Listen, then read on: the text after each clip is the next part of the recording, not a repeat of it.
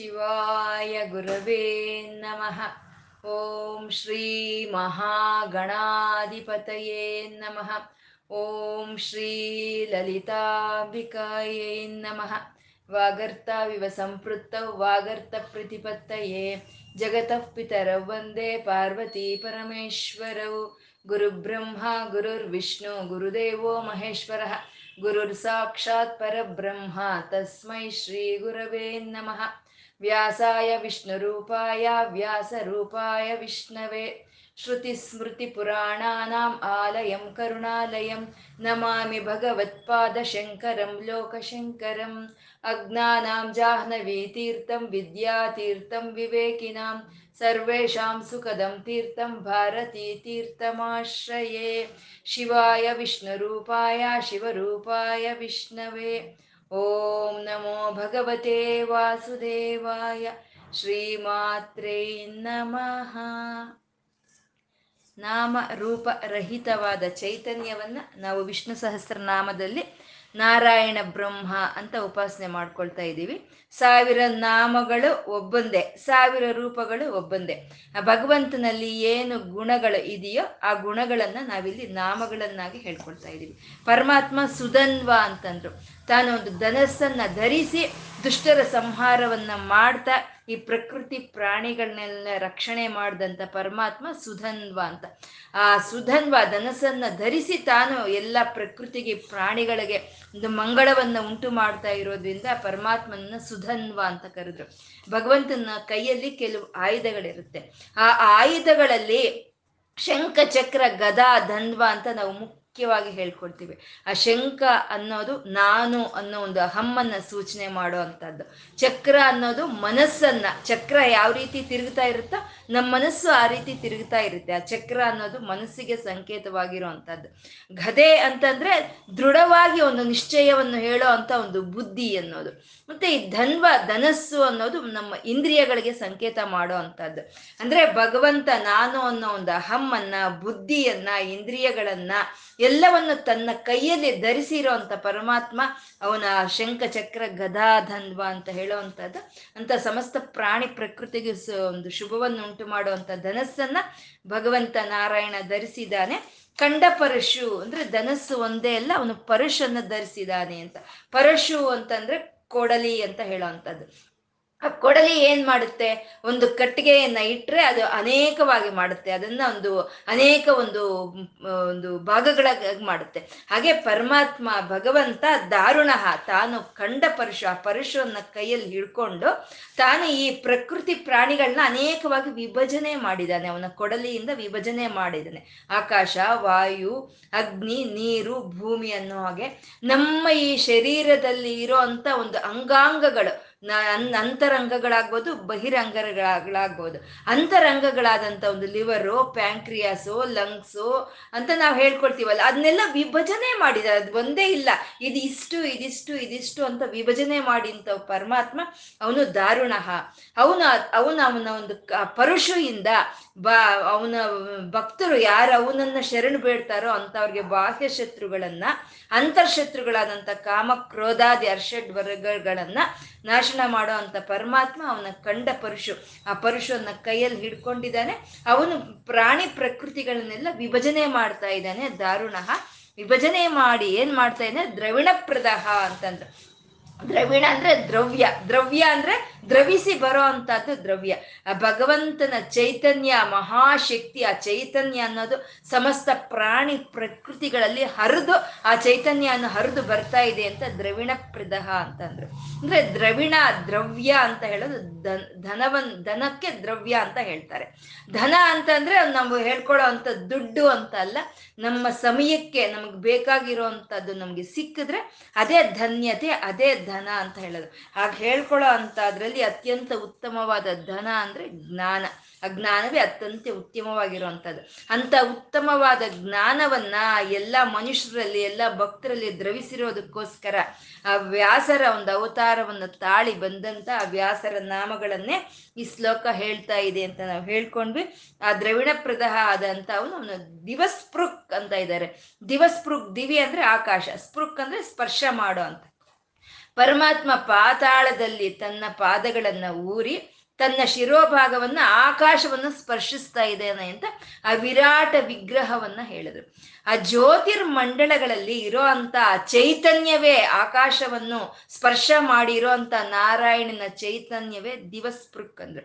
ನಮ್ಮ ಎಲ್ಲಾ ಈ ಪ್ರಾಣಿಗಳ ಶರೀರಗಳಲ್ಲಿ ತಲೋ, ಒಂದು ತಲೆಯ ಭಾಗವನ್ನೇ, ಶಿರಭಾಗವೇ ದಿವಿ ಅಂತ ಹೇಳೋ ಅಂಥದ್ದು ಈ ಶಿರೋಭಾಗವೇ ಜ್ಞಾನಕ್ಕೆ ಆಧಾರವಾಗಿರುವಂಥ ಜ್ಞಾನ ಕೂಟ ಇದು. ಅಂದ್ರೆ ನಮ್ಮ ಮೆದುಡೆ, ನಮ್ಮ ಇಂದ್ರಿಯಗಳಿಗೆ ಬೇಕಾಗಿರೋ ಎಲ್ಲ ಜ್ಞಾನವನ್ನು ನಮಗೆ ಕೊಡೋ ಅಂದ್ರೆ ಜ್ಯೋತಿರ್ಮಂಡಲಗಳಿಂದ ಚೈತನ್ಯ ಯಾವ ರೀತಿ ಕೆಳಕ್ಕೆ ಹರಿದು ಬರುತ್ತೋ ಹಾಗೆ ಎಲ್ಲ ಮನುಷ್ಯರಲ್ಲ ಸಹಸ್ರಾರದಲ್ಲಿ ಇರೋಂಥ ಜ್ಞಾನ, ಶರೀರದಲ್ಲಿ ಇರೋಂಥ ಎಲ್ಲ ಇಂದ್ರಿಯಗಳಿಗೂ ಅದು ದ್ರ, ದ್ರವಿಸಿ ಬರ್ತಾ ಇದೆ ಅಂತ ದಿವಸ್ಪೃಕ್ ಅಂತಂದ್ರು. ಅಂದ್ರೆ ನಮಗೆ ಒಂದು ಸಹಸ್ರಾರದಲ್ಲಿ ಅನುಭವಕ್ಕೆ ಬರುವಂತ ಅಜ್ಞಾನ ಸ್ವರೂಪನಾದಂಥ ನಾರಾಯಣ ಅವನೇ ದಿವಸ್ಪೃಕ್ ಸರ್ವದೃಕ್ ವ್ಯಾಸಹ ಅಂತ ಇದ್ದಾರೆ. ಸರ್ವದೃಕ್, ದೃಕ್ ಅಂದ್ರೆ ದೃಷ್ಟಿ. ದೃಷ್ಟಿ ಅಂದ್ರೆ ತೋರಿಸೋ ಅಂಥದ್ದು ನಮ್ಗೆ ಯಾವ್ದನ್ನ ತೋರಿಸುತ್ತೋ ಅದನ್ನ ನಾವು ದೃಷ್ಟಿ ಅಂತೀವಿ. ಸರ್ವದೃಕ್ ಅಂದ್ರೆ ಪ್ರತಿ. ಪ್ರತಿ ಒಂದು ವಿಷಯವು ನಮಗೆ ತಿಳಿಸ್ಕೊಡೋ ಅಂಥವು ವೇದಗಳೇ. ಯಾವ ವಿಷಯವಾದ್ರೂ ಸರಿ ನಮಗೆ ತಿಳಿಬೇಕು ಅಂತಂದ್ರೆ ಅದು ವೇದಗಳ ಮೂಲಕನೇ ತಿಳಿಬೇಕು. ಅಂದ್ರೆ ಸರ್ವದೃಕ್ ವೇದಗಳೇ ಸರ್ವದೃಕ್ ನಮಗೆ ಎಲ್ಲವನ್ನು ತಿಳಿಸ್ಕೊಡೋ ಅಂತದ್ದು ಅಂತ. ಅಂತ ನಮ್ಗೆ ಎಲ್ಲಾ ಜ್ಞಾನವನ್ನು ಕೊಡೋ ಅಂತ ವೇದಗಳನ್ನ ವಿಭಜನೆ ಮಾಡಿದಂತ ವೇದವ್ಯಾಸರೇ ಸರ್ವದೃಕ್ ವ್ಯಾಸಃ ಅಂತ ಹೇಳೋ ಆ ಸರ್ವದೃಕ್ ವ್ಯಾಸಃ ಆದಂತ ಅವರು ಅವ್ರ ಜ್ಞಾನವನ್ನ ಅವರು ಎಲ್ಲ ಒಂದು ಮನುಷ್ಯರಲ್ಲಿನೂ ಅವರು ದ್ರವಿಸ್ತಾ ಇದ್ದಾರೆ ಅಂತ ಹೇಳ್ತಾ ವಾಚಸ್ಪತಿ ರಯೋ ನಿಜ ಅಂತಂದ್ರು. ವಾಚಸ್ ವಾಕು ಅಂದ್ರೆ ಮತ್ತೆ ಜ್ಞಾನವೇ. ಆ ಜ್ಞಾನಕ್ಕೆ ಅಧಿಪತಿ ಯಾರು? ಭಗವಂತ. ಆ ಜ್ಞಾ ಬ ಆ ವೇದಗಳಾಗ್ಬೋದು, ಆ ವೇದ ವಾಕುಗಳಾಗ್ಬೋದು ಅಥವಾ ಮನುಷ್ಯರಲ್ಲಿ ಬರುವಂತ ವಾಕ್ಗಳಿಗೆ ಆಧಾರವಾದಂತ ಪರಮಾತ್ಮನೇ ಅವನು ವಾಚಸ್ಪತಿ ಅಂತ ಹೇಳ್ತಾ, ಅಯೋ ನಿಜ ಅಂತಂದ್ರು ಅಂದ್ರೆ ಅವನು ಕಾರಣವಾಗಿದ್ದಾನೆ. ಈ ವೇದಗಳು ಬರೋದಕ್ಕಾಗ್ಬೋದು ಅಥವಾ ನಮ್ಮಿಂದ ಈ ವಾಕುಗಳು ಬರೋದಕ್ಕಾಗ್ಬೋದು, ಆ ನಾರಾಯಣನ ಚೈತನ್ಯ ಕಾರಣವಾಗಿದೆ. ಆದ್ರೆ ಅವನ್ಗೆ ಯಾರು ಕಾರಣ ಇಲ್ಲ. ಅಂತ ಅಯೋ ನಿಜಿಹಿ ಅಂತ ಹೇಳಿದ್ರು. ಅಂತ ಪರಮಾತ್ಮ ಮುಂದಿನ ಶ್ಲೋಕ ಅರವತ್ತ ಎರಡನೆಯ ಶ್ಲೋಕ ಹನ್ನೆರಡು ನಾಮಗಳಿಂದ ಕೂಡಿರೋ ಅಂಥದ್ದು ತ್ರಿಸಾಮ ಸಾಮಗಸ್ಸಾಮನ್ ನಿರ್ವಾಣಂ ಭೇಷಜಂ ಬಿಷಕ್ ಸನ್ಯಾಸ ಕೃಚ್ಚಿಮ ಶಾಂತೋ ನಿಷ್ಠಾ ಶಾಂತಿ ಪರಾಯಣಂ ಅಂತ ಹನ್ನೆರಡು ನಾಮಗಳಿಂದ ಇದೆ. ತ್ರಿಸಾಮ ಸಾಮಗ ಸಾಮಹ, ನಿರ್ವಾಣಂ ಭೇಷಜಂ ಬಿಷಕ್ ಸನ್ಯಾಸ ಕೃತ್ ಶಮಃ ಶಾಂತಃ ನಿಷ್ಠ ಶಾಂತಿ ಪರಾಯಣಂ ಅಂತ. ಹಿಂದಿನ ಶ್ಲೋಕ ಜ್ಞಾನವನ್ನು ತಿಳಿಸ್ಕೊಡ್ತಾ ಇದ್ರೆ ಈ ಶ್ಲೋಕದ ಉಚ್ಚಾರಣೆ ಅದರಿಂದ ಬರುವಂಥ ಶಾಂತಿಯನ್ನ ನಮಗೆ ಇಲ್ಲಿ ಅನುಭವಕ್ಕೆ ತರ್ತಾ ಇರುವಂತ ಶ್ಲೋಕ. ಜ್ಞಾನ ಬಂದಾಗ ಯಾವ ರೀತಿ ಶಾಂತಿ ನಮಗೆ ಸಿಕ್ಕುತ್ತೆ ಅಂತ ನಮಗೆ ಆ ಅನುಭವವನ್ನು ತಂದ್ಕೊಡೋ ಶ್ಲೋಕ ಇದು. ಪರಮಾತ್ಮ ತ್ರಿಸಾಮ ಅಂತಂದ್ರು. ವೇದ ಸ್ವರೂಪನಾದಂಥ ಪರಮಾತ್ಮ ಪರಮಾತ್ಮ, ಭಗವಂತ, ವಾಚಸ್ಪತಿ ಅಂತ ಹೇಳಿ ಇಲ್ಲಿ ತ್ರಿಸಾಮ ಅಂತ ಹೇಳ್ತಾ ಇದ್ದಾರೆ. ತ್ರಿಸಾಮ ಅಂದ್ರೆ ಮೂರು ಸಾಮಗಳನ್ನ ಹೊಂದಿರೋ ಅಂತವನು ತ್ರಿಸಾಮ ಅಂತ. ಮೂರು ಸಾಮಗಳು ಅಂದ್ರೆ ಆ, ಉ, ಮ, ಆ ಮೂರು ಸೇರಿರೋ ಅಂತ ಓಂಕಾರ ಸ್ವರೂಪನೇ ಅವನು ತ್ರಿಸಾಮ ಅಂತ ಹೇಳುವಂಥದ್ದು. ಮತ್ತೆ ಈ ಗಾಯತ್ರಿ ಅನ್ನೋದು ತ್ರಿಪದ. ಆ ತ್ರಿಪದಗಳಿಂದ ಕೂಡಿರೋ ಅಂತದ್ದು ಗಾಯತ್ರಿ ಮಂತ್ರ. ಅಂದ್ರೆ ಗಾಯತ್ರಿ ಮಂತ್ರ ಸ್ವರೂಪನೇ ಭಗವಂತ ಶ್ರೀಹರಿ ಅವನು ತ್ರಿಸಾಮ ಅಂತಂದ್ರು. ಗಾಯತ್ರಿ ಅಂದ್ರೆ ವೇದಗಳು. ಆ ವೇದಗಳೆಲ್ಲ ಸ್ವರೂಪದಲ್ಲಿ ಇರೋ ಅಂತ ಭಗವಂತನ ಅವನು ತ್ರಿಸಾಮ ಅಂತ ಹೇಳಿದ್ರು. ತ್ರಿಸಾಮ, ಸಾಮ ಅಂತಂದ್ರೆ ವೇದಗಳಿಗೆ ಹೇಳೋ ಅಂತದ್ದು ಸಾಮ ಅನ್ನೋದು. ತ್ರಿಸಾಮ ಅಂದ್ರೆ ಮೂರು ವೇದಗಳ ರೂಪದಲ್ಲಿ ಇದ್ದಾನೆ ಭಗವಂತ ಅಂತ ಇಲ್ಲಿ ಹೇಳ್ತಾ ಇದ್ದಾರೆ. ಮತ್ತೆ ವೇದಗಳ ನಾಲ್ಕಲ್ವಾ? ಮೂರು ವೇದಗಳಲ್ಲೇ ಯಾಕೆ ಇದ್ದಾನೆ? ಇನ್ನೊಂದು ವೇದ ಏನಾಯ್ತು ಅಂತಂದ್ರೆ, ವೇದಗಳು ನಾಲ್ಕು. ಋಕ್ ಯಜುರ್ ಸಾಮ ಅಧರ್ವಣ ವೇದ ಅಂತ ನಾಲ್ಕು ವೇದಗಳಿರೋ ಅಂತದ್ದು ಆ ನಾಲ್ಕು ವೇದಗಳನ್ನ ತ್ರಯಿ ಅಂತ ಕರೀತಾರೆ. ಯಾಕೆ ನಾಲ್ಕು ವೇದಗಳನ್ನ ತ್ರಯಿ ಅಂತ ಕರೀತಾರೆ ಅಂದ್ರೆ, ಈ ನಾಲ್ಕು ವೇದಗಳು ನಮಗೆ ಪದ್ಯ ರೂಪದಲ್ಲಿ ಋಗ್ವೇದ ಅನ್ನೋದು ಪದ್ಯ ರೂಪದಲ್ಲಿ ಅಂದ್ರೆ ಶ್ಲೋಕದ ರೂಪದಲ್ಲಿ ಇರುತ್ತೆ. ಯಜುರ್ವೇದ ಅನ್ನೋದು ಗದ್ಯದ ರೂಪದಲ್ಲಿ ಇರುತ್ತೆ. ಸಾಮವೇದ ಅನ್ನೋದು ಸಂಗೀತದ ರೂಪದಲ್ಲಿ ಇರುತ್ತೆ. ಯಾವ್ದಾದ್ರೂ ಸರಿ ಮೂರಲ್ಲೇ ಇರ್ಬೇಕು ಅಲ್ವಾ? ಶ್ಲೋಕ ಇರಬೇಕು, ಇಲ್ಲ ಗದ್ಯ ಇರಬೇಕು, ಇಲ್ಲ ಸಂಗೀತ ಇರ್ಬೇಕು. ಈ ಮೂರು ಬಿಟ್ರೆ ಬೇರೆ ಇನ್ನೊಂದಿಲ್ಲ ಅಲ್ವಾ? ಅಂದ್ರೆ ಈ ನಾಲ್ಕು ವೇದಗಳು ಈ ಮೂರು ರೀತಿ ಇದೆ ಅಂತ ಹೇಳ್ತಾ ತ್ರಯಿ ಅಂತ ಕರೀತಾರೆ. ವೇದಗಳನ್ನ ತ್ರಯಿ ಅಂತ ಹೇಳ್ತಾರೆ. ಆ ವೇದಗಳ ರೂಪದಲ್ಲಿ ಇರೋಂಥ ಪರಮಾತ್ಮ ಅವನು ತ್ರಿಸಾಮ ಅಂತ ಹೇಳ್ತಾ ಇದ್ದಾರೆ. ಮತ್ತೆ ಸಾಮ ಅಂತ ಸಾಮವೇದವನ್ನ ಯಾಕೆ ಹೇಳಿದ್ರು ಅಂತಂದ್ರೆ ಒಂದನ್ನು ಹೇಳಿದ್ರೆ ಎಲ್ಲ ಹೇಳಿದ ಹಾಗೆ. ಹಾಗೆ ಸಾಮ, ತ್ರಿಸಾಮ ವೇದಗಳ ರೂಪದಲ್ಲಿ, ನಾಲ್ಕು ವೇದಗಳ ರೂಪದಲ್ಲಿ ನಮಗೆ ಗೋಚರವಾಗುವಂಥ ಪರಮಾತ್ಮ ಅವನು ತ್ರಿಸಾಮ ಅಂತ ಹೇಳ್ತಾ ಸಾಮಗ ಅಂತ ಇದ್ದಾರೆ. ಸಾಮಗ ಅಂದ್ರೆ ಸಾಮಗಾನವನ್ನ, ಸಾಮವನ್ನ ಯಾರು ಗಾನ ಮಾಡ್ತಾರೋ ಅವರನ್ನೇ ತ್ರಿಸಾಮ, ಸಾಮಗ ಅಂತ ಹೇಳೋವಂಥದ್ದು. ಅಂದ್ರೆ ಈ ವೇದಗಳು ಎಲ್ಲ ಪರಮಾತ್ಮನ ಬಾಯಿಂದ ಹೊರಟಿ ಬಂದಿರುವಂತ ವಾಕ್ಯಗಳು ಇದು ಯಾವ ಕವಿಗಳಾಗಬಹುದು, ಯಾರು ರಚನೆ ಮಾಡಿರೋವಲ್ಲ ಈ ವೇದಗಳು, ಯಾರು ಮನುಷ್ಯ ಮಾತ್ರ ಯಾರು ಸೃಷ್ಟಿ ಮಾಡಿರೋದಲ್ಲ. ಭಗವಂತನ ಬಾಯಿಂದ ಹೊರಟು ಬಂದಿರೋ ಅಂತ ವಾಕ್ಯಗಳು ಋಷಿಗಳ ಕಿವಿಗಳಿಗೆ ಕೇಳಿರೋ ಅಂಥವು ಮತ್ತೆ ಎಲ್ಲ ವೇದಗಳು ಪರಮಾತ್ಮನೇ ಹೇಳ್ದಾದ್ರೆ, ಸಾಮ, ಸಾಮವೇದ ಅನ್ನೋದು ಸಂಗೀತ ಪ್ರಧಾನವಾದಂತ ಒಂದು ವೇದ ಅದು. ಆ ಸಾಮ ವೇದವನ್ನು ಹೇಳಿದ್ದು ಪರಮಾತ್ಮನೇ ಅಂದ್ರೆ ಸಾಮಗಾನವನ್ನು ಮಾಡಿದಂಥ ಪರಮಾತ್ಮ ಅವನು ಸಾಮಗ ಅಂತ ಹೇಳ್ತಾ ಇದ್ದಾರೆ. ಸಾಮ, ಸಾಮಗಾನವನ್ನು ಮಾಡಿದಂಥ ಪರಮಾತ್ಮನು ಅವನು ಸಾಮಗ ಅಂತ ಹೇಳೋ ಅಂಥದ್ದು ಈ ಸಮ ಅಂತಂದ್ರೆ ಅಂತ್ಯ ಅಂತ ಅರ್ಥ. ಅಂತ ಅಂತ ಅಂದ್ರೆ ಅಜ್ಞಾನ ಅನ್ನೋದು, ಅಂತವಾಗಿ ಹೋಗೋದು ಯಾವಾಗ? ನಮಗೆ ಈ ವೇದ ವಿಜ್ಞಾನ ಅನ್ನೋದು ನಮಗೆ ತಿಳಿದಾಗ ನಮ್ಮಲ್ಲಿರೋ ಅಂತ ಒಂದು ಅಂಧಕಾರ ಅನ್ನೋದು ಹೊರಟೋಗುತ್ತೆ. ನಮ್ಮಲ್ಲಿರೋ ಅಂಧಕಾರವನ್ನು ಅಂತ್ಯ ಮಾಡೋ ಅಂಥದ್ದು ಯಾವತ್ತಿದ್ರೂ ವೇದ ವಿಜ್ಞಾನವೇ.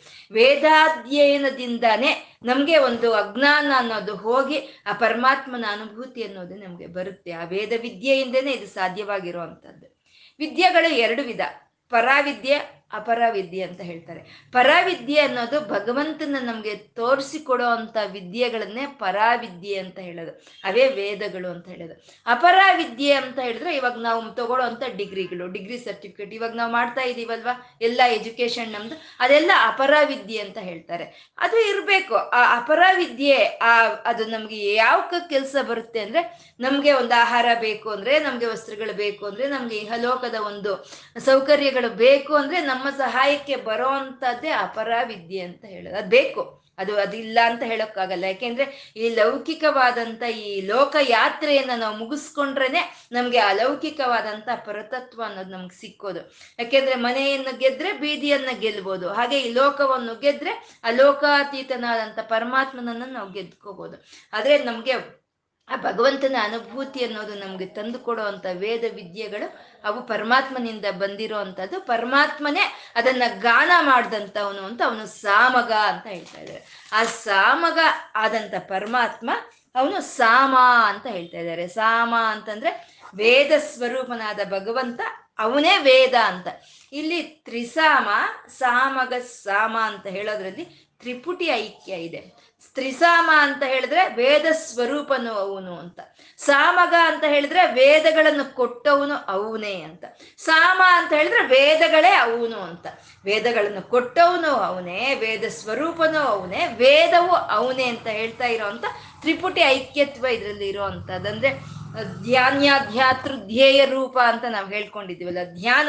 ಅಂದ್ರೆ ನಾವು ಧ್ಯಾನ ಮಾಡ್ತಾ ಇದ್ದೀವಿ ಅಂದ್ರೆ ಅದೇನದು ಧ್ಯಾನ ಅನ್ನೋದು? ಭಗವಂತನೇ ಧ್ಯಾನ ಅನ್ನೋದು. ಧ್ಯಾತೃ ಅಂದ್ರೆ ಧ್ಯಾನ ಮಾಡೋ ಅಂತ ಧ್ಯಾತೃ ಅವ್ರ ಮನ್ಸು ಎಲ್ಲಿರುತ್ತೆ? ಭಗವಂತನಲ್ಲಿ ಲೈವ್ ಆಗಿ ಹೋಗಿರುತ್ತೆ. ಅಲ್ಲಿಗೆ ಅವಾಗ ಅವ್ರು ಏನಾಗ್ತಾರೆ? ಭಗವಂತನೇ ಆಗೋಗ್ತಾರೆ. ಅಂದ್ರೆ ಇವಾಗ ನದಿ ಓಡ್ತಾ ಓಡ್ತಾ ಸಮುದ್ರ ಸೇರಿ ಹೋದ್ರೆ ಇದು ನದಿ, ಇದು ಸಮುದ್ರ ಅಂತ ನಾವು ಹೇಳಕ್ ಸಾಧ್ಯ ಇಲ್ಲ. ಆ ನದಿನೂ ಸಮುದ್ರವೇ ಆಗೋಗುತ್ತೆ. ಹಾಗೆ ಯಾವಾಗ ಧ್ಯಾನದಿಂದ ನಮ್ಮ ಮನಸ್ಸು ಪರಮಾತ್ಮನಲ್ಲಿ ಐಕ್ಯವಾಗಿ ಹೋಗುತ್ತೋ ಹಾಗೆ ಆ ಧ್ಯಾನ ಮಾಡೋ ಅಂತವ್ರು ಭಗವಂತನೇ ಆಗಿ ಹೋಗ್ತಾರೆ ಅಂತ. ಹಾಗೆ ಧ್ಯಾನ ಮಾಡ್ತಾ ಭಗವಂತನಲ್ಲಿ ಮನಸ್ಸು ಲೈವ್ ಆದ್ರೆ ನಮ್ಗೆ ಸಿಕ್ಕೋ ಅಂತ ಧ್ಯಾನ ಧ್ಯಾತೃ, ಧ್ಯೇಯ ಯಾವುದು? ಭಗವಂತನೇ. ಅಂತ ಹೇಳೋ ಅಂತದ್ದೇ ತ್ರಿಸಾಮ, ಸಾಮಗ, ಸಾಮ ಅಂತ ಹೇಳೋದು. ವೇದಗಳನ್ನ ಕೊಟ್ಟವನು ಅವನೇ, ವೇದ ಸ್ವರೂಪನು ಅವನೇ, ವೇದಗಳು ಅವನೇ ಅಂತ ಹೇಳೋ ಅಂತದ್ದೇ ಸಾಮಗ ಅಂತ. ಸಾಮ ಅಂತಂದ್ರೆ ಸಾಮ ವೇದ ಅಂತ.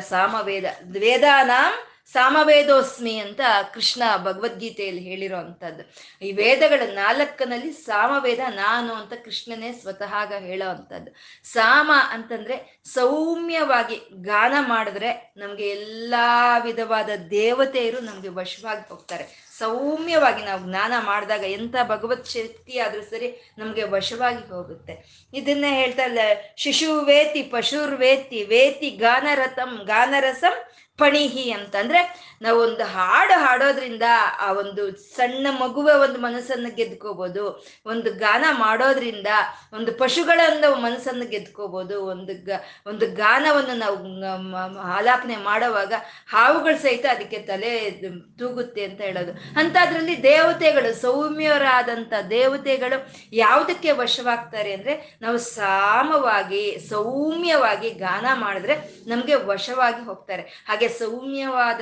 ದೇವತೆಗಳು ವಶವಾಗಿ ಹೋಗುವಂತ ಗಾನವನ್ನೇ ಸಾಮಗಾನ ಅಂತ ಕರೆಯುವಂಥದ್ದು ಯಾಕೆಂದ್ರೆ ಗಾನದಲ್ಲಿ ನಾವು ಭಗವಂತನ ಮೇಲೆ ಪ್ರೀತಿಯನ್ನ ತೋರಿಸ್ತೀವಿ.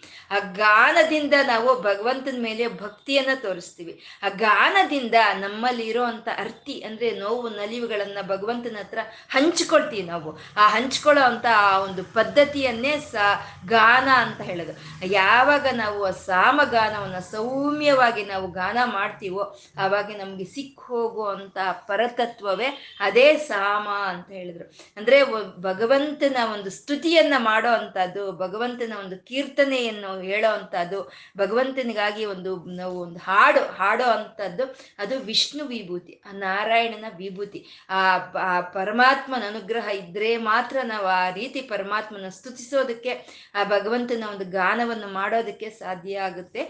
ಸಾಮ ಗಾನ ಹಾಗೆ ಸೌಮ್ಯವಾಗಿ ನಾವು ಗಾನ ಮಾಡಿದಾಗ ನಮಗೆ ವಶಕ್ಕೆ ಬರುವಂತ ಪರಮಾತ್ಮ ಅವನು ಸಾಮ ಅಂತ ಹೇಳಿದ್ರು. ಆ ಸಾಮ ಆದ ಪರಮಾತ್ಮ ಅವನು ನಿರ್ ನಿರ್ವಾಣಂ ಅಂತ ಇದ್ದಾರೆ. ನಿರ್ವಾಣಂ ಅಂತಂದ್ರೆ ಅಂತ್ಯಗೊಳಿಸೋ ಅಂಥದ್ದನ್ನು ನಿರ್ವಾಣಂ ಅಂತ ಹೇಳೋ ಅಂಥದ್ದು ಯಾವಾಗ ನಮ್ಮ ಮನಸ್ಸಿನ ದುಗುಡವನ್ನ, ನಮ್ಮ ಮನಸ್ಸಿನಲ್ಲಿ ಇರುವಂತ ಭಾವನೆಗಳನ್ನ ಆ ಗಾನದ ರೂಪದಲ್ಲಿ ಪರಮಾತ್ಮನ ಹತ್ರ ನಾವು ಹಂಚ್ಕೊಂಡು ಆಗ ನಮ್ಮಲ್ಲಿ ಇರುವಂತ ಭಾವನೆಗಳೆಲ್ಲ ಅಂತಗೊಂಡೋಗುತ್ತೆ. ನಮ್ಮ ಭಾರವೆಲ್ಲ ಇಳಿದೋಗುತ್ತೆ.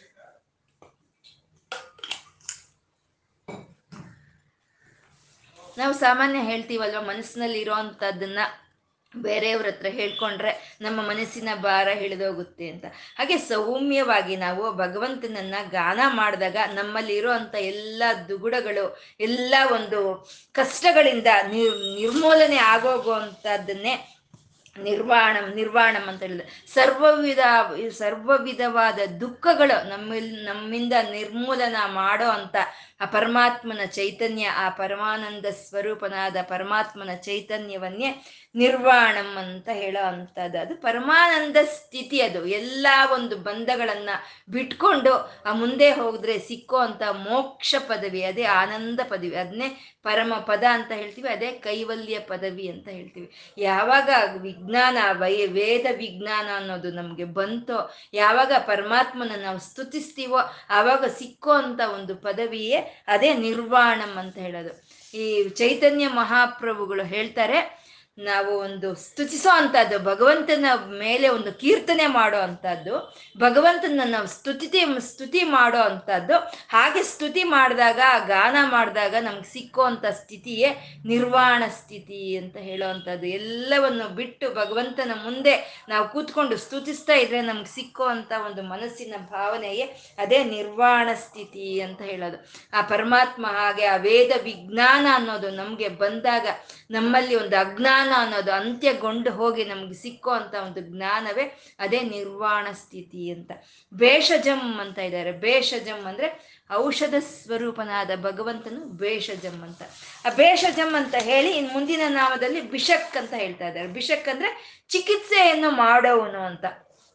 ವೈದ್ಯೋ ನಾರಾಯಣ ಹರಿಹಿ ಅಂತ ಹೇಳ್ತೀವಿ ನಾವು. ಅಂದ್ರೆ ಔಷಧವು ಅವನೇ. ಆ ಚಿಕಿತ್ಸೆಯನ್ನು ಮಾಡೋವನು ಅವನೇ ಅಂತ ಹೇಳೋ ಅಂತ ನಾಮಗಳೇ ಬೇಷದಂ ಬೇಷಜಂ ಬಿಷಕ್ ಅಂತ ಹೇಳೋವಂಥದ್ದು. ನಮ್ಮಲ್ಲಿ ಅನೇಕವಾದಂಥ ಒಂದು ರೋಗಗಳು ನಮ್ಮ ಶರೀರಕ್ಕೆ ಬರ್ತಾ ಇರುತ್ತೆ. ಅನೇಕವಾದ ರೋಗಗಳು ಬರ್ತಾ ಇರುತ್ತೆ. ಅದರಲ್ಲಿ ನೂರಲ್ಲಿ ತೊಂಬತ್ತು ಭಾಗ ರೋಗಗಳು ಅದಷ್ಟಕ್ಕೆ ಅದೇ ಪರಿಹಾರವನ್ನು ಕಂಡುಕೊಳ್ಳುತ್ತೆ. ನಮ್ಮ ಶರೀರವೇ, ನಮ್ಮ ರೋ, ನಮ್ಮ ಶರೀರದಲ್ಲಿ ಇರುವಂಥ ರೋಗಗಳಿಗೆ ಅದಷ್ಟಕ್ಕೆ ಅದೇ ಒಂದು ಪರಿಹಾರವನ್ನು ಕಂಡುಕೊಳ್ಳುತ್ತೆ. ಅದಷ್ಟಕ್ಕದೇ ಅದು ಒಂದು, ಅದರಿಂದ ಆಚೆ ಬರೋ ಒಂದು ಶಕ್ತಿಯನ್ನು ಬೆಳೆಸ್ಕೊಂಡಿರುತ್ತೆ. ಇದನ್ನೇ ನಾವು ಇಮ್ಯುನಿಟಿ ಅಂತ ಕರಿತೀವಿ. ನೂರು ಕಾಯಿಲೆಗಳಲ್ಲಿ ತೊಂಬತ್ತು ಕಾಯಿಲೆಗಳಿಗೆ ಅದಷ್ಟಕ್ಕದೇ ಈ ಶರೀರದಲ್ಲೇ ಉತ್ಪನ್ನವಾಗೋಗುತ್ತೆ ಔಷಧಿ ಅನ್ನೋದು. ಆ ರೀತಿ ನಮ್ಮ ಶರೀರದಲ್ಲಿ ಇರುವಂಥ ರೋಗಗಳಿಗೆ ಅದು ಔಷಧಿಯನ್ನು ತಯಾರು ಮಾಡೋ ಅಂಥ ಚೈತನ್ಯವನ್ನೇ ಭೇಷಜಂ ಅಂತ ಕರೆಯೋದು. ಔಷಧ ಸ್ವರೂಪನು ನಾರಾಯಣ ಅಂತ ಭೇಷಜಂ ಅಂತ ಕರೆಯೋದು. ನಾವು ಸುಮ್ಮನೆ ನಾವು ಯಾಕೆ ನಾವು ಏನು ಹೋಗ್ಲೇ ಇಲ್ಲಪ್ಪ, ಎಂಟು ದಿನ ಆಯ್ತು ಕೋಲ್ಡ್ ಬಂದು ಹೋಗ್ಲೇ ಇಲ್ಲ ಅಂತ ಹೇಳ್ತೀವಿ. ಯಾಕೆಂದ್ರೆ ನಾವು ಬಿಟ್ಟಿಲ್ಲ ಈ ಶರೀರವನ್ನ, ಬಿಟ್ಟಿಲ್ಲ ಅದಷ್ಟಕ್ಕದೇ ಈ ಔಷಧಿಯನ್ನು ತಯಾರು ಮಾಡ್ಕೊಳ್ಳುವಂಥ ಅವಕಾಶವನ್ನು ನಾವು ಈ ಶರೀರಕ್ಕೆ ಕೊಡ್ತಾ ಇಲ್ಲ. ಇನ್ನು ನಾಳೆ ಬರುತ್ತೆ ಕೋಲ್ಡ್ ಅಂತ ಇದ್ದಾಗ ಇವತ್ತು ಆವಾಗಲೇ ನಾವು ಕೋಲ್ಡ್ರಿಂದ ಇಲ್ಲಿ ನಾವು ನುಂಗ್ಬಿಟ್ಟಿರ್ತೀವಲ್ವ? ಇನ್ನೆಲ್ಲಿ ಇದಕ್ಕೆ ಅಭ್ಯಾಸ ತಪ್ಪಿ ಹೋಗಿರುತ್ತೆ, ಸೋಮಾರಿ ಆಗೋಗಿರುತ್ತೆ ಈ ಶರೀರ. ಹಾಗಲ್ದೇ ಅದನ್ನ ಬಿಟ್ರೆ ಆ ಪರಮಾತ್ಮನೇ ಇದ್ರ ಒಳಗೆ ಆ ರೋಗಗಳಿಗೆ ಬೇಕಾಗಿರುವಂಥ ಔಷಧಿವನ್ನ ತಯಾರು ಮಾಡುವಂಥ ಒಂದು ಅಚೈತನ್ಯವನ್ನೇ ವೇಷಜಂ ಬೇಷಜಂ ಅಂತ ಹೇಳಿದ್ರು. ನೂರಕ್ಕೆ ತೊಂಬತ್ತು. ಇನ್ನು ಹತ್ತು, ಇನ್ ಹತ್ತು ಭಾಗ ರೋಗಗಳು ಯಾವ ರೀತಿ ವಾಸಿಯಾಗುತ್ತೆ ಅಂತೆ ಆದರೆ ಈ ಪ್ರಕೃತಿಯಲ್ಲಿ ಇಟ್ಟಿದ್ದಾನೆ ಪರಮಾತ್ಮ ಪ್ರಕೃತಿಯಲ್ಲಿ ಎಷ್ಟೋ ಒಂದು ಕಾಯಿಲೆಗಳ ಆಕಾಶ ತತ್ವದಿಂದ ನಮ್ಗೆ ಎಷ್ಟೋ ಕಾಯಿಲೆಗಳು ನಮ್ಗೆ ವಾಸಿಯಾಗುತ್ತೆ. ಆಕಾಶ ತತ್ವ ಅಂದ್ರೆ ಸೂರ್ಯನಾಗ್ಬೋದು ಅಥವಾ ಶಬ್ದವೂ ಆಗ್ಬೋದು. ಶಬ್ದದಿಂದ ಎಷ್ಟೋ ಕಾಯಿಲೆಗಳು ವಾಸಿಯಾಗುತ್ತೆ. ಸೂರ್ಯ ಸೂರ್ಯ ಕಿರಣಗಳಿಂದ ಅನೇಕವಾದಂತ ಕಾಯಿಲೆ, ಕಾಯಿಲೆಗಳು ವಾಸಿಯಾಗುತ್ತೆ. ಮತ್ತೆ ಈ ವಾಯುವಿಂದ, ನಾವು ಆಕ್ಸಿಜನ್ ಥೆರಪಿ ಅಂತ ಇವಾಗ ಕೊಡ್ತಾರಲ್ವಾ? ವಾಯುವಿಂದ ಎಷ್ಟೋ ಔಷಧಿ, ಎಷ್ಟೋ ಔಷಧಿಗಳು ಸಿಕ್ಕುತ್ತೆ. ಹಾಗೆ ನೀರು, ಅಗ್ನಿ, ಭೂಮಿ. ಇದರಿಂದ ಭೂಮಿಯಲ್ಲಿ ಎಷ್ಟೋ ಸಸ್ಯಗಳ ರೂಪದಲ್ಲಿ ನಮಗೆ ಒಂದು ಆಯುರ್ವೇದ ಅಂತೀವಿ ಅದನ್ನೇ ಆ ರೀತಿ ನಮಗೆ ಒಂದು ಚಿಕಿತ್ಸೆ ಅನ್ನೋದು ಕೊಡಿಸ್ತಾ ಇದ್ದಾನೆ ಪರಮಾತ್ಮ. ಆ ರೀತಿ ಶರೀರದಲ್ಲೇ ನಮಗೆ ಈ ರೋಗಗಳನ್ನ ನಿರೋಧನೆ ಮಾಡ್ಕೊಳ್ಳೋ ಅಂತ ಒಂದು ಶಕ್ತಿಯನ್ನ ಇಟ್ಟಿರೋ ಅಂತ ಪರಮಾತ್ಮ. ಆ ಶ, ಆ ಒಂದು ಇದನ್ನ ಈ ಪ್ರಕೃತಿಯಲ್ಲಿನೋ ಈ ಚಿಕಿತ್ಸೆಯ ರೂಪದಲ್ಲಿ ಇಟ್ಟಿರೋ ಅಂತ ಚೈತನ್ಯವನ್ನು ಇಟ್ಟಿರೋ ಅಂತ ಪರಮಾತ್ಮ ಅವನ ಬೇಷಜಂ ಬಿಷಕ್ ಅಂತ ಹೇಳ್ತಾ ಇದ್ದಾರೆ. ಮತ್ತೆ ಭವರೋಗಗಳು. ಭವರೋಗಗಳು ಅಂದ್ರೆ ಈ ಸಂಸಾರ ರೋಗಗಳು. ಅನೇಕವಾದಂಥ ಈ ಸಂಸಾರ ರೋಗಗಳಿಗೆ ಚಿಕಿತ್ಸೆ ಅಂತಂದ್ರೆ ಈ ವೇದಗಳ ರೂಪದಲ್ಲಿ, ಭಗವದ್ಗೀತೆಯ ರೂಪದಲ್ಲಿ, ಒಂದು ಅಷ್ಟಾದಶ ಪುರಾಣಗಳ ರೂಪದಲ್ಲಿ ನಮಗೆ ಪರಮಾತ್ಮ ನಮ್ಮ ಭವರೋಗಗಳಿಗೆ ಚಿಕಿತ್ಸೆಯನ್ನು ಮಾಡ್ತಾ ಇದ್ದಾರೆ. ಆ ಚಿಕಿತ್ಸೆಯನ್ನ ಮಾಡೋ ಅಂತ ವೈದ್ಯನಾಗಿ, ಆಚಾರ್ಯನಾಗಿ ಪರಮಾತ್ಮ ತನ್ನನ್ನು ತಾನು ಪ್ರಕಟಿಸ್ಕೊಂಡಿದ್ದಾನೆ. ಆ ರೀತಿ ನಮಗೆ ಒಂದು ಶರೀರಕ್ಕೆ ಬರೋ ಅಂತ ರೋಗಗಳಾಗ್ಬೋದು, ಅಥವಾ ಈ ಒಂದು ಮಾನಸಿಕವಾಗಿ ಸಂಸಾರದಲ್ಲಿ ಇರುವಂತ ರೋಗಗಳನ್ನ ಆಗ್ಬೋದು, ನಿರ್ಮೂಲನೆ ಮಾಡೋ ಅಂತ ಪರಮಾತ್ಮ ಅವನು ಬೇಷಜಂ ಬಿಷಕ್ ಅಂತಂದ. ಸಾಮಗಾನವೇ, ಸೌಮ್ಯದಿಂದ ಪರಮಾತ್ಮನ ಸ್ತುತಿಸ್ತಾ ಇದ್ವಾ? ಸೌಮ್ಯದಿಂದ ಪರಮಾತ್ಮನನ್ನ ನಾವು ಕೀರ್ತಿಸ್ತಾ ಇದ್ವಾ? ಅವಾಗ ನಮ್ಮ ಶರೀರದಲ್ಲಿ ಇರುವಂತ ರೋಗಗಳಾಗ್ಬೋದು, ಅಥವಾ ನಮ್ಮ ಮನಸ್ಸಿಗೆ ಇರುವಂತ ರೋಗಗಳಾಗ್ಬೋದು, ನಮ್ಮಿಂದ ನಿರ್ಮೂಲನೆ ಆಗುತ್ತೆ ಅಂತ ಹೇಳ್ತಾ ಇರುವಂತ ನಾಮಗಳು ಬೇಷಜಂ ಬಿಷಕ್ ಅಂತ. ಸನ್ಯಾಸ ಕೃತ್ ಅಂತ ಇದ್ದಾರೆ. ಸನ್ಯಾಸ ಕೃತ್ ಅಂತಂದ್ರೆ ಸನ್ಯಾಸಿಯನ್ನಾಗಿ ಮಾಡೋ ಅಂತ ಭಗವಂತ ಸನ್ಯಾಸ ಕೃತ್ ಅಂತ ಹೇಳೋದು. ಸನ್ಯಾಸ ಕೃತ್ ಅಂತ. ಅಂದ್ರೆ ಸನ್ಯಾಸಿ ಅಂತಂದ್ರೆ ಕರ್ಮಬಂಧಗಳನ್ನ ಬಿಟ್ಟಂತ ಅವ್ರನ್ನ ಸನ್ಯಾಸಿ ಅಂತ ಹೇಳೋದು. ಕರ್ಮ ಬಂಧಗಳನ್ನ ಅಂದ್ರೆ ನೀವು ಕೆಲಸ ಬಿಡೋ ಅಂತ ಅಲ್ಲ ಅರ್ಥ. ಕರ್ಮಬಂಧಗಳನ್ನ ಬಿಡೋದು ಅಂದ್ರೆ ಕೆಲಸ ಮಾಡು, ಅದರಿಂದ ಬರುವಂತ ಫಲಗಳನ್ನು ಅಪೇಕ್ಷೆ ಪಡಬೇಡ ಅಂತ ಹೇಳೋವಂಥದ್ದು. ಮತ್ತೆ ಯಾವುದಕ್ಕೂ ನಾವು ಅಂಟುಕೊಳ್ದಲೇ ಇರೋ ಅಂಥದ್ದೇ ಕರ್ಮಬಂಧಗಳನ್ನ ಬಿಡೋದು ಅಂತಂದ್ರೆ ಅದನ್ನೇ ಸನ್ಯಾಸ ಅಂತ ಹೇಳ್ತಾರೆ. ಅಂದ್ರೆ ಅಂತ ಸನ್ಯಾಸತ್ವವನ್ನ ಕೊಡಬೇಕು ಅಂದ್ರೆ ನಮ್ಗೆ ಈಶ್ವರನೇ ಕೊಡ್ಬೇಕು. ಈಶ್ವರನಿಂದನೇ ನಮಗ್ ಬರ್ಬೇಕು ಅಂತ ಸನ್ಯಾಸತ್ವ. ಇಲ್ಲ ಅಂದ್ರೆ ಶಂಕರರು ಹೇಳ್ದಾಗೆ, ಪ್ರಣಂತುಂ ಸ್ತೋತುಂಬ ಕಥಮ ಕೃತ ಪುಣ್ಯ ಪ್ರಭವತಿ. ಒಂದು ನಮಸ್ಕಾರ ಮಾಡಬೇಕು ಅಂದ್ರೇನೆ ಪುಣ್ಯ ಇರಬೇಕು ಅಂತ ಹೇಳಿದಾಗ ಮತ್ತೆ ಸನ್ಯಾಸಿ ಆಗಬೇಕು ಅಂದರೆ ಇನ್ನೆಂಥ ಪುಣ್ಯ ಇರಬೇಕು ಅದನ್ನ ಕೊಟ್ಟರೆ ನಮ್ಗೆ ಈಶ್ವರನೇ ಕೊಡಬೇಕಲ್ವ? ಹಾಗೆ ಸನ್ಯಾಸಿಯನ್ನಾಗಿ ನಮ್ಮನ್ನು ಮಾಡೋ ಅಂಥ ಪರಮಾತ್ಮ ಅವನು ಸನ್ಯಾಸ ಕೃತ್ ಅಂತ ಹೇಳ್ತಾ ಇದ್ದಾರೆ. ಸನ್ಯಾಸಿ ಅಂದರೆ ಕರ್ಮಬಂಧಗಳನ್ನು ಬಿಟ್ಟವರು ಅಂತ. ಕರ್ಮದನ್ನ ಕರ್ಮಬಂಧಗಳನ್ನ ಬಿಡೋದು ಅಂತಂದ್ರೆ ಅದು ಅಷ್ಟು ಸುಲಭವಾದಂತ ಒಂದು ಮಾತಲ್ಲ. ಅದು ಪರಮಾತ್ಮನ ಒಂದು ಅನುಗ್ರಹ ಇದ್ರೆ ಮಾತ್ರ ಆಗುತ್ತೆ. ಅಂದ್ರೆ ಸನ್ಯಾಸತ್ವವನ್ನು ನಾವು ಪಡ್ಕೋಬೇಕು ನಾವು ಸನ್ಯಾಸರಾಗಬೇಕು ಅಂತಂದ್ರೆ ನಾವು ಯಾವುದೋ ಒಂದು ಆಶ್ರಮಕ್ಕೆ ಹೋಗಿ ಅಲ್ಲಿ ಒಂದು ಕಾಷಾಯ ವಸ್ತ್ರಗಳನ್ನು ಧರಿಸಿ ಕೂತ್ಕೋಬೇಕು ಅಂತ ಅಲ್ಲ. ಯಾವುದೋ ಒಂದು ಆಶ್ರಮಕ್ಕೆ ಹೋಗಿ ಕಾಷಾಯ ವಸ್ತ್ರಗಳನ್ನು ಧರಿಸ್ಕೊಂಡು ಕೂತ್ಕೊಂಡು ಮಾತ್ರಕ್ಕೆ ನಾವು ಸನ್ಯಾಸಿಗಳು ಆಗೋದಿಲ್ಲ. ಅಂದರೆ ಜ್ಞಾನ ಇರಬೇಕು, ಜ್ಞಾನದಿಂದ ಇರುವಂಥ ವೈರಾಗ್ಯ ಇರಬೇಕು. ಆವಾಗಲೇ ನಾವು ಸನ್ಯಾಸಿಗಳಾಗ್ತೀವಿ ಇವಾಗ ಭೀಷ್ಮಾಚಾರ್ಯರು ಅವರು ಜ್ಞಾನವಂತರೇ, ಆದರೆ ಅವರು ಸನ್ಯಾಸಿಗಳಲ್ಲ. ಯಾಕೆಂದರೆ ಅವರು ಮಾಡಿದ ಪ್ರತಿಜ್ಞೆಗೆ ಅವರು ಬದ್ಧರಾಗಿದ್ರು ಅವ್ರು ಮಾಡಿದ ಒಂದು ಭೀಷ್ಮ ಪ್ರತಿಜ್ಞೆಗೆ ಅವರೇ ಭದ್ರಾಗಿಂತವ್ರು ಅವರ ಸನ್ಯಾಸಿಗಳಾಗೋದಕ್ಕೆ ಸಾಧ್ಯ ಇಲ್ಲ. ಅದೇ ಕೃಷ್ಣನು, ಅಷ್ಟಮಹಿಷಿಗಳು, ಎಂಟು ಎಂಟು ಜನ ಹೆಂಡತಿಯರು ಕೃಷ್ಣನ್ಗೆ ಅಂತ ಹೇಳ್ತಾರೆ. ಹದಿನಾರು ಸಾವಿರದ ಗೋಪಿಕಾ ಸ್ತ್ರೀಯರು ಅವನಿಗೆ ಸಖಿಯರು ಅಂತ ಹೇಳ್ತಾರೆ. ಅಷ್ಟಿದ್ರು ಅವನು ಸನ್ಯಾಸಿನೇ ಕೃಷ್ಣ. ಯಾಕೆಂದ್ರೆ ಯಾವುದಕ್ಕೂ ಅವನು ಅಂಟ್ಕೊಂಡು ಕೂತ್ಕೊಂಡವನಲ್ಲ ಅಂತ ಹೇಳೋದಂದ್ರೆ ಕರ್ಮ ಬಂದ್ ಕರ್ಮಗಳನ್ನ ಬಿಡಿಸ್ಕೊಂಡು ಮಾಡೋ ಕೆಲಸ ಮಾಡ್ತಾ ನಾವು ಯಾವುದು ಒಂದು ಮಾಡಿದ ಒಂದು ಕೆಲಸಕ್ಕೆ ಫಲಗಳನ್ನು ಅಪೇಕ್ಷೆ ಪಡೆದಲೆ ನಾವು ಇರೋ ಅಂಥದ್ದನ್ನೇ ಸನ್ಯಾಸತ್ವ ಅಂತ ಹೇಳುವಂಥದ್ದು. ಪರಮಾತ್ಮ ಸನ್ಯಾಸಿ. ಅವನು ಸೃಷ್ಟಿ, ಸ್ಥಿತಿ, ಲಯಗಳನ್ನು ಮಾಡ್ತಾ ಇದ್ರು.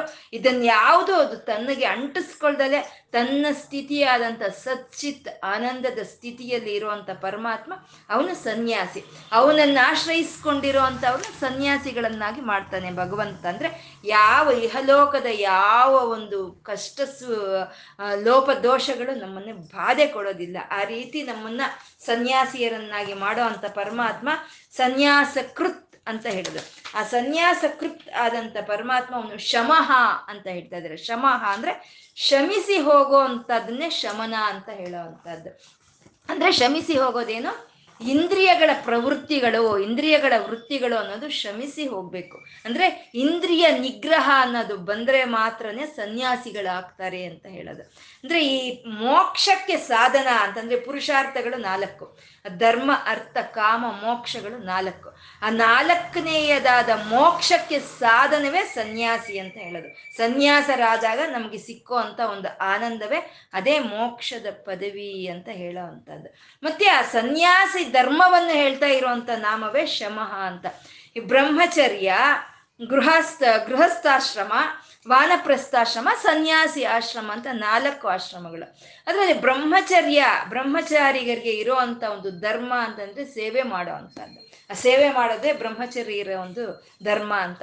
ದಾನ ಮಾಡೋ ಅಂಥದ್ದು ಗೃಹಸ್ಥರ ಧರ್ಮ. ಗೃಹಸ್ಥರಾಗಿರೋ ಅಂಥವ್ರು ದಾನ ಮಾಡ್ತಾ ಇರಬೇಕು, ಅದು ಅವ್ರ ಧರ್ಮ ಅಂತ.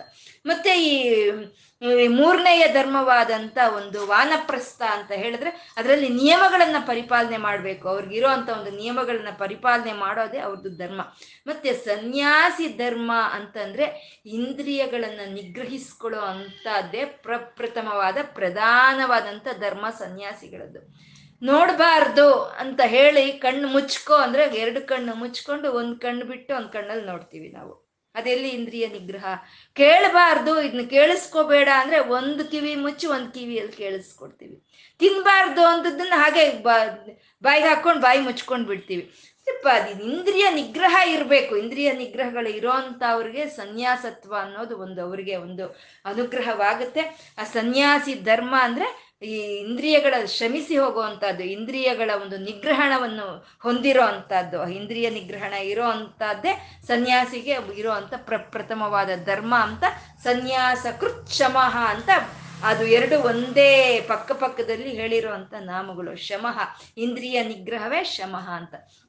ಮತ್ತೆ ಈ ಸೃಷ್ಟಿ, ಸ್ಥಿತಿ, ಲಯಗಳನ್ನು ಮಾಡ್ತಾ ಇರುವಂತ ಪರಮಾತ್ಮ ಆ ಪ್ರಳಯ ಕಾಲದಲ್ಲಿ ಎಲ್ಲಾ ಭೂತಗಳನ್ನ ತನ್ನ ಒಳಕ್ಕೆ ತಗೊಂಡು ಪರಮಾತ್ಮ ಶಮಃ, ಅಲ್ಲಿ ಶಮಿಸಿ ಹೋಗಿರುವಂತಹದ್ದು. ಎಲ್ಲಾ ಇಂದ್ರಿಯಗಳು, ಎಲ್ಲಾ ಭೂತಗಳು, ಸಮಸ್ತ ಪ್ರಕೃತಿವಿ ತನ್ನ ಒಂದು ವೃತ್ತಿಯಿಂದ ನಿವೃತ್ತಿ ಹೊಂದಿರುವಂತ ಶಮಸ್ಥಿತಿಯನ್ನು ಹೊಂದಿರುವಂತ ಪರಮಾತ್ಮ ಅವನು ಶಮಃ ಅಂತ, ಶಾಂತಃ ಅಂತ ಇದ್ದಾರೆ, ಶಾಂತಃ. ಪರಮಾತ್ಮ ಯಾವಾಗ ಎಲ್ಲವನ್ನು ತನ್ನ ಒಳಕ್ಕೆ ತಗೊಂಡ್ಬಿಟ್ನೋ ಅವನ ಅವಾಗ ನಿಸ್ಸಂಗವಾಗಿ ಹೋಗ್ತಾನೆ, ನಿಸ್ಸಂಗವಾಗಿ ನಾವು ಎಲ್ಲರಿಗೂ ಎಲ್ಲ ಹಂಚ್ತಾ ಇದ್ದೀವಿ ಇದನ್ನೆಲ್ಲ ನಾವು ಸಂಪೂರ್ಣ ನಮ್ಮ ಒಳಗೆ ತಗೊಂಡ್ಬಿಟ್ರೆ ನಮ್ಗೆ ಯಾರ್ದು ಸಂಗಡ ಇರೋದಿಲ್ಲ. ನಾವು ನಿಸ್ಸಂಗರಾಗಿ ಹೋಗ್ತೀವಿ ನಾವು ಏಕಾಂಗಿಗಳಾಗಿ ಹೋಗ್ತೀವಿ ಅವಾಗ ಎಲ್ಲವೂ ಯಾವಾಗ ನಮ್ಮ ಒಳಗೆ ತಗೊಂಡು ಅವಾಗ ನಾವು ಪರಿಪೂರ್ಣರಾಗ್ತೀವಿ. ಹಾಗೆ ಭಗವಂತ ಲಯ ಪ್ರಳಯ ಕಾಲದ ಸಮಯದಲ್ಲಿ ಎಲ್ಲವೂ ತನ್ನ ಒಳಕ್ಕೆ ತಗೊಂಡ ಭಗವಂತ ಅವನು ಪರಿಪೂರ್ಣನು, ಅವನು ನಿಸ್ಸಂಗನು ಅಂತ. ಹಾಗೆ ಆ ಪರಿಪೂರ್ಣತ್ವ, ಆ ನಿಸ್ಸಂಗತ್ವ ಇದ್ದಾಗ ಸಿಕ್ಕೋ ಅಂತ ಒಂದು ಸ್ಥಿತಿಯೇ ಅದೇ ಶಾಂತ ಸ್ಥಿತಿ ಅಂತ ಹೇಳೋವಂಥದ್ದು ಸಮುದ್ರ ಇದೆ. ಆ ಸಮುದ್ರದೊಳಗೆ ಅಲೆಗಳು ಬರ್ತಾ ಇದ್ರೆ ಶಬ್ದ ಅನ್ನೋದು ಇರುತ್ತೆ. ಆ ಅಲೆಗಳು ನಿಂತು ಹೋಗ್ಬಿಟ್ರೆ ಆ ಸಮುದ್ರ ಅನ್ನೋದು ನಿಶ್ಶಬ್ದವಾಗಿ ಹೋಗುತ್ತೆ. ಆ ಶಬ್ದ ಅಣಿಗೆ ಹೋಗಿ ನಿಶ್ಶಬ್ದವಾಗಿ ಹೋಗುತ್ತೆ. ಹಾಗೆ ಎಲ್ಲವನ್ನು ತನ್ನ ಒಳಕ್ಕೆ ತಗೊಂಡಂತ ಪರಮಾತ್ಮ ಇದು ಸಮಸ್ತಕ್ಕೂ ಅತೀತವಾಗಿರುವಂತ ಶಾಂತ ಸ್ವರೂಪನು ಅಂತ ಹೇಳ್ತಾ ಶಾಂತಃ ಅಂತ ಇದ್ರು ಆ ಶಾಂತಃ ಆದಂತ ಪರಮಾತ್ಮ ಅವನು ನಿಷ್ಠ ಅಂತ ಹೇಳ್ತಾ ಇದ್ದಾರೆ. ನಿಷ್ಠ ಅಂತಂದ್ರೆ ಎಲ್ಲವೂ ಎಲ್ಲಿ ಇರುತ್ತೋ ಅದನ್ನೇ ನಿಷ್ಠ ಅಂತ ಹೇಳೋದು. ಎಲ್ಲವೂ ಎಲ್ಲಿರುತ್ತೋ ಅದು ನಿಷ್ಠ ಅಂತ ಹೇಳೋದು. ಇವಾಗ ನಾವು ಹೇಳ್ತಾ ಇರ್ತೀವಿ, ನಿಷ್ಠೆಯಿಂದ ಕೆಲಸ ಮಾಡು ಅಂತ ಹೇಳ್ತೀವಿ. ಅಂದ್ರೆ ಏನರ್ಥ? ನಿನ್ನ ಮನಸ್ಸು ನಿನ್ನ ಬುದ್ಧಿ ನಿನ್ನ ಇಂದ್ರಿಯಗಳು ಎಲ್ಲ ಆ ಒಂದು ಕಡೆ ಇಟ್ಟು ಆ ಒಂದ್ರ ಮೇಲೆ ಇಟ್ಟು ನಿನ್ ಕೆಲಸ ಮಾಡು ಅಂತ ಹೇಳೋ ಅಂಥದ್ನೇ ಅದೇ ನಿಷ್ಠ ಅಂತ ಹೇಳೋ ಅಂಥದ್ದು ಪರಮಾತ್ಮ ಎಲ್ಲವೂ ಪ್ರಳಯ ಕಾಲದಲ್ಲಿ ಎಲ್ಲವೂ ತನ್ನ ಒಳಕ್ಕೆ ತಗೊಂಡಲ್ವಾ? ಆ ತನ್ನ ಒಳಕ್ಕೆ ತಗೊಂಡು ಹಿಡಿದಿಟ್ಕೊಂಡಿರೋ ಅಂತ ಸ್ಥಿತಿಯನ್ನೇ ನಿಷ್ಠಾ ಸ್ಥಿತಿ ಅಂತ ಹೇಳೋ ಅಂಥದ್ದು ಪರಮಾತ್ಮ ನಿಷ್ಠ ಸಮಸ್ತವು ಸಂಪೂರ್ಣವು ತನ್ನ ಒಳಗೆ ಇರೋ ಅಂಥದ್ದೇ ನಿಷ್ಠ ಅಂತಂದ್ರೆ ಚಲನಕ್ಕೆ ವಿರುದ್ಧವಾಗಿರೋ ಅಂಥದ್ದೇ ನಿಷ್ಠ. ಈ ಪ್ರಪಂಚದ ಕಡೆ, ಈ ಪ್ರಪಂಚ ಪ್ರಪಂಚವಾಗಿ ಇರೋ ಅಷ್ಟು ಹೊತ್ತುನು ಅಲ್ಲಿ ಚಲನ ಅನ್ನೋದಿರುತ್ತೆ ಈ ಪ್ರಪಂಚವೆಲ್ಲ ಭಗವಂತನ ಒಳಗೆ ಲೈವ್ ಆಗಿ ಹೋದ್ಮೇಲೆ ಅದೇ ನಿಷ್ಠ. ಅದು ಚಲನವಿಲ್ದಲೇ ಇರುವಂತದ್ದು ಸೂರ್ಯ ನಿಷ್ಠೆ, ನಿಷ್ಠೆಯಿಂದ ಅವನು ಆಕಾಶದಲ್ಲಿ ಅವನು ಚಲಿಸದಲ್ಲೇ ಆಗಿರೋದ್ರಿಂದ ಈ ಭೂಮಿಗೆ ಆ ಒಂದು ಚೈತನ್ಯ ಅನ್ನೋದು ಸಿಗ್ತಾ ಇದೆ. ಹಾಗೆ ಈ ಜಗತ್ತಿಗೆಲ್ಲ ಪರಮಾತ್ಮ, ಜಗದೀಶ್ವರನಾದಂಥ ನಾರಾಯಣನು ಅವನು ನಿಷ್ಠೆಯಿಂದ ಇದ್ದು ನಿಷ್ಠಾವಂತನಾಗಿ ಆ ಚೈತನ್ಯವನ್ನೆಲ್ಲ ಅವನು ಪರಮಾತ್ಮ ಈ ಸೃಷ್ಟಿ ಮೇಲೆ ಹರಿಸ್ತಾ ಇದ್ದಾನೆ ಅಂತ ಅವನು ನಿಷ್ಠ ಅಂತ ಹೇಳಿದ್ರು. ಅನಿಷ್ಟ ಅಂತ ಪರಮಾತ್ಮ, ಅದು ಶಾಂತಿಹಿ ಅಂತ ಹೇಳ್ತಾ ಇದ್ದಾರೆ. ಶಾಂತಿಹಿ ಅಂತಂದ್ರೆ ಅಜ್ಞಾನ ಅನ್ನೋದು ಹೋಗಿ ಆ ಅವಿದ್ಯೆ ಅನ್ನೋದು ಹೋಗಿ ಆ ಪರಮಾತ್ಮನಲ್ಲಿ ಯಾರ ಮನಸ್ಸು ಮನೋಲಯವಾಗಿ ಹೋಗುತ್ತೋ ಅವರೇ ಶಾಂತರು ಅಂತ ಹೇಳೋದು. ಅಜ್ಞಾನ ಹೊರಟೋಯ್ತು. ವಿದ್ಯೆ ಬಂತು. ಆ ವಿದ್ಯೆ ಬಂದು ಆ ಅಜ್ಞಾನ ಅನ್ನೋದು ಹೊರಟೋದಾಗ ಈ ಮ ಯಾರ ಮನಸ್ಸು ಆ ಪರಮಾತ್ಮನಲ್ಲಿ ಲೈವಾಗಿ ಹೋಗುತ್ತೋ ಅಂತ ಅವ್ರನ್ನೇ ಅವ್ರನ್ನೇ ಶಾಂತರು ಅಂತ ಹೇಳುವಂಥದ್ದು. ಅವರು ಶಾಂತಃ, ಪರಮಾತ್ಮ ಶಾಂತಃ ಅಂತ ಹೇಳೋದು. ಪರಾಯಣಂ ಅಂತ ಇದ್ದಾರೆ ಮುಂದಿನ ನಾಮ ಪರಾಯಣಂ. ಅಯನಂ ಅಂತಂದ್ರೆ ಪ್ರಯಾಣವನ್ನ ಅಯನಂ ಅಂತ ಹೇಳೋದು. ಪರಾಯಣ ಅಂತಂದ್ರೆ ಪರ ಅಪರ ಪರಸ್ವರೂಪನಾದಂಥ ಪರಮಾತ್ಮ ಅಲೌಕಿಕವನಾದಂಥ, ಆ ನಾರಾಯಣ ಭಗವಂತನ ಕಡೆ ನಮ್ಮ ಮನಸ್ಸು ಪ್ರಯಾಣ ಮಾಡೋ ಅಂಥದ್ದೇ ಅದನ್ನೇ ಪರಾಯಣಂ ಅಂತ ಹೇಳೋದು. ನಾವು ಪಾರಾಯಣ ಮಾಡ್ತೀವಿ ಅಂತ ಹೇಳ್ತೀವಿ. ಪಾರಾಯಣ ಮಾಡೋದ್ರಿಂದ ಸುಮ್ಮನೆ ನಾವು ಒಂದು ಸಾವಿರ ನಾಮಗಳನ್ನ ಉಚ್ಚಾರಣೆ ಮಾಡೋದಲ್ಲ. ಆ ಪರಮಾತ್ಮನ ಕಡೆ ನಮ್ಮ ಮನಸ್ಸನ್ನ ಬಿಟ್ಟು ಆ ಪರತತ್ವವನ್ನ ಚಿಂತನೆ ಮಾಡ್ತಾ, ಆ ಪರಮಾತ್ಮನ ವಿಷಯಗಳನ್ನ ವಿಚಾರಣೆ ಮಾಡ್ತಾ ಇರೋವಂಥದ್ದನ್ನೇ ಪರಾಯಣಂ ಅನ್ನೋದು. ಅದೇ ಅಂತ ಅತ್ಯಂತ ಉತ್ಕೃಷ್ಟವಾದಂಥ ಒಂದು ಪರಾಯಣ ಅದು. ಯಾರು ಅಲ್ಲಿಗೆ ಹೋಗಿ ಸೇರ್ತಾರೋ ಮತ್ತೆ ಅಲ್ಲಿಂದ ಅವನು ವಾಪಸ್ ಬರೋದಕ್ಕೆ ಇಷ್ಟಪಡಲ್ವ ಅದೇ ಪರಾಯಣಂ ಅಂತಂದ್ರೆ ಉನ್ನತವಾದಂಥ ಒಂದು ಗಮ್ಯ ಉನ್ನತವಾದಂಥ ಒಂದು ಸ್ಥಿತಿ ಸಿಕ್ಕುವಂಥದ್ದೇ ಪರಾಯಣಂ ಅಂತ ಹೇಳೋದು. ಇಲ್ಲಿ ಶಮಃ ಇಂದ ಹಿಡಿದು ಆ ಒಂದು ಜ್ಞಾನ ಅನ್ನೋದು ಬಂದಾಗ ನಮ್ಮಲ್ಲಿ ಬರೋ ಅಂತ ಒಂದು ಶಾಂತಿ ಸ್ಥಿತಿಯನ್ನೇ ಹೇಳ್ತಾ ಇರೋವಂಥ ನಾಮಗಳು. ಒಂದು ಜ್ಞಾನ ಅನ್ನೋದು ಬರಬೇಕು. ಆ ಜ್ಞಾನ ಅನ್ನೋದು ಬಂದಾಗ ಯಾವ ರೀತಿ ನಮ್ಮ ಮನಸ್ಸು ಶಾಂತವನ್ನು ಪಡ್ಕೊಡುತ್ತೆ ಅಂತ ಹೇಳೋವಂಥ ನಾಮಗಳೇ ಇವು ಈ ನಾಲ್ಕು ನಾಮಗಳು. ಆ ಪರಮಾತ್ಮ ವೇದ ವಿಜ್ಞಾನ ಸ್ವರೂಪನಾದಂಥ ಭಗವಂತನ ಅನುಗ್ರಹ ಯಾರಿಗೆ ಆಗುತ್ತೋ ಅವರು ಸನ್ಯಾಸಿಗಳಾಗ್ತಾರೆ. ಅಂದ್ರೆ ಇಂದ್ರಿಯ ನಿಗ್ರಹವನ್ನ ಪಡ್ಕೊಳ್ತಾರೆ. ಆ ಯಾರಿಗೆ ಆ ಇಂದ್ರಿಯ ನಿಗ್ರಹ ಅನ್ನೋದು ಇರುತ್ತೋ ಅವರ ಒಂದು ಶಾಂತಿಯುತವಾದಂಥ ಒಂದು ಮನಸ್ಥಿತಿಯನ್ನು ಪಡ್ಕೊಳ್ತಾರೆ. ಆ ಶಾಂತಿಯುತವಾದ ಮನಸ್ಥಿತಿಯಲ್ಲಿ ಅವರಿಗೆ ಬರೋಂಥ ಪರಮಾತ್ಮನ ಒಂದು ಅನುಭವವೇ ಅದೇ ಪರಬ್ರಹ್ಮ. ಆ ಶಾಂತ ಸ್ವರೂಪನಾದ ಪರಬ್ರಹ್ಮ ಆ ಕಡೆ ಪ್ರಯಾಣ ಮಾಡೋದೇ ಪರಮಾಗತಿ, ಪರಾಯಣಂ ಅಂತ ಹೇಳೋದು. ಅದೇ ಉನ್ನತವಾದಂಥ ಒಂದು ಸ್ಥಿತಿ, ಉನ್ನತವಾದ ಪ್ರಯಾಣ ಅಂತ ಹೇಳೋ ಪರಮಾತ್ಮ ಮೂರು, ನಾಲ್ಕು ವೇದಗಳ ರೂಪದಲ್ಲಿ ಇರುವಂತ ಪರಮಾತ್ಮ ಅವನು ತ್ರಿಸಾಮ. ಅವನೇ ಸಾಮಗ, ಅವನೇ ಆ ವೇದಗಳನ್ನೆಲ್ಲ ಕೊಟ್ಟಿರುವಂತ ಪರಮಾತ್ಮ ಅವನೇ ಸಾಮಗ. ಸಾಮಹ ಸೌಮ್ಯವಾಗಿ ಗಾನ ಮಾಡಿದ್ರೆ ಬಂದು ವಶವಾಗಿ ಹೋಗುವಂತ ಪರಮಾತ್ಮ ಅವನು ಸಾಮಹ ಅಂತ. ನಿರ್ವಾಣಂ, ಯಾವಾಗ ವೇದ ವಿದ್ಯೆ ಅನ್ನೋದು ನಮಗೆ ಲಭ್ಯವಾಗುತ್ತೋ, ಯಾವಾಗ ವೇದ ವಿದ್ಯೆಯನ್ನ ನಾವು ಆರಂಭ ಮಾಡ್ತೀವೋ, ಆ ವೇದ ವಿದ್ಯೆಯ ಅಂತವೇ ವೇದ ಅಂತ ಹೇಳುವಂಥದ್ದು. ಆ ವೇದಾಂತದಲ್ಲಿ ಸಿಕ್ಕೋ ಅಂತ ಒಂದು ಸ್ಥಿತಿಯೇ ಅದೇ ನಿರ್ವಾಣಂ ಅಂತಂದ್ರೆ ಎಲ್ಲ ದುಃಖಗಳು ಅಣಗಿ ಹೋಗುವಂತ ಸ್ಥಿತಿಯನ್ನೇ ನಿರ್ವಾಣ ಸ್ಥಿತಿ ಅಂತ ನಿರ್ವಾಣ ಸ್ಥಿತಿಯನ್ನ ಕೊಡೋ ಅಂತವನು. ಅಂತ ನಿರ್ವಾಣ ಸ್ಥಿತಿ ನಮಗೆ ಬರಬೇಕು ಅಂದ್ರೆ ಬೇಷಜಂ ಬಿಷಕ್ ನಮ್ಮ ಶರೀರ ರೋಗಗಳಿಗೆ ಚಿಕಿತ್ಸೆ ಕೊಡೋ ಅವನು ಶರೀರ ರೋಗಗಳಿಗೆ ಔಷಧಿ ರೂಪದಲ್ಲಿ ಬರುವಂಥವನು ಈ ಭವರೋಗಗಳಿಗೆ ಒಂದು ಔಷಧಿ ರೂಪವಾಗಿ ಒಂದು ಭಗವದ್ಗೀತೆ, ಒಂದು ವೇದಗಳು, ಒಂದು ಅಷ್ಟಾದಶ ಪುರಾಣಗಳನ್ನು ಕೊಟ್ಟಂತ ಆಚಾರ್ಯ ಸ್ಥಾನವನ್ನು ಅಲಂಕರಿಸಿಕೊಂಡಂಥವನು ಅವನು ಸನ್ಯಾಸ ಕೃತ್ ಅಂದ್ರೆ ಯಾರು ಭಗವಂತನ ವೇದಾಭ್ಯಾಸವನ್ನು ಮಾಡ್ತಾರೋ, ಯಾರು ಭಗವಂತನ ಆಶ್ರಯಿಸ್ಕೊಂಡಿರ್ತಾರೋ, ಅಂತ ಅವ್ರನ್ನ ಸನ್ಯಾಸಿಗಳನ್ನ ಅಂದ್ರೆ ಅವರ ಇಂದ್ರಿಯ ನಿಗ್ರಹವನ್ನು ಮಾಡ್ಕೊಳ್ಳೋ ಅಷ್ಟು ಒಂದು ಶಕ್ತಿಯನ್ನ ಅವ್ರಿಗೆ ಕೊಡ್ತಾ ಒಂದು ಶಾಂತ, ಒಂದು ಶಾಂತಿಯುತವಾದಂಥ ಒಂದು ಮನಸ್ಥಿತಿಯನ್ನ ಅಂತ ಅವ್ರಿಗೆ ಕೊಡ್ತಾ, ಅವನು ನಿಷ್ಠಾವಂತನಾಗಿ ಅವನ ಈ ಸಮಸ್ತ ಒಂದು ಪ್ರಾಣಿ ಪ್ರಕೃತಿಗೆ ಆ ಶಾಂತಿಯನ್ನು ಕೊಡ್ತಾ, ಯಾರ ಮನಸ್ಸು ಲೈವಾಗಿ ಹೋಗುತ್ತೋ ಅಂಥವ್ರೇ ಶಾಂತರು ಅಂತ ಹೇಳ್ತಾ ಅಂಥ ಕಡೆ ಅಂಥ ಭಗವಂತನ ಕಡೆ ನಾವು ಪ್ರಯಾಣ ಮಾಡೋ ಅಂಥದ್ದೇ ಉತ್ತಮವಾದಂಥ ಪ್ರಯಾಣ ಅದು ಅದು ಪರಾಯಣಂ, ಅದೇ ಉತ್ಕೃಷ್ಟವಾದಂಥ ಪರಾಯಣ ಅದು ಅಂತ ಹೇಳ್ತಾ ನಾವು. ಭಗವಂತನ ಕಡೆ ನಮ್ಮ ಮನಸ್ಸನ್ನು ಪ್ರಯಾಣವನ್ನು ಬೆಳೆಸ್ತಾ ನಾವು. ಇವತ್ತೇನು ಹೇಳ್ಕೊಂಡಿದ್ದೀವೋ ಅದು ಆ ತ್ರಿಸಾಮನಾದಂಥ ವೇದ ಸ್ವರೂಪನಾದಂಥ ಭಗವಂತನಿಗೆ ಅರ್ಪಣೆ ಮಾಡಿಕೊಳ್ಳೋಣ. ಲಕ್ಷ್ಮೀನಾರಾಯಣರಿಗೆ ನತಿರಿಯಂ, ನನ್ನ ಈ ನಮಸ್ಕಾರವನ್ನು ಸ್ವೀಕಾರ ಮಾಡುತ್ತಂದೆ ಅಂತ ಕೇಳ್ಕೊಳ್ತಾ, ಸರ್ವಂ ಶ್ರೀ ಲಲಿತಾರ್ಪಣ ಮಸ್ತು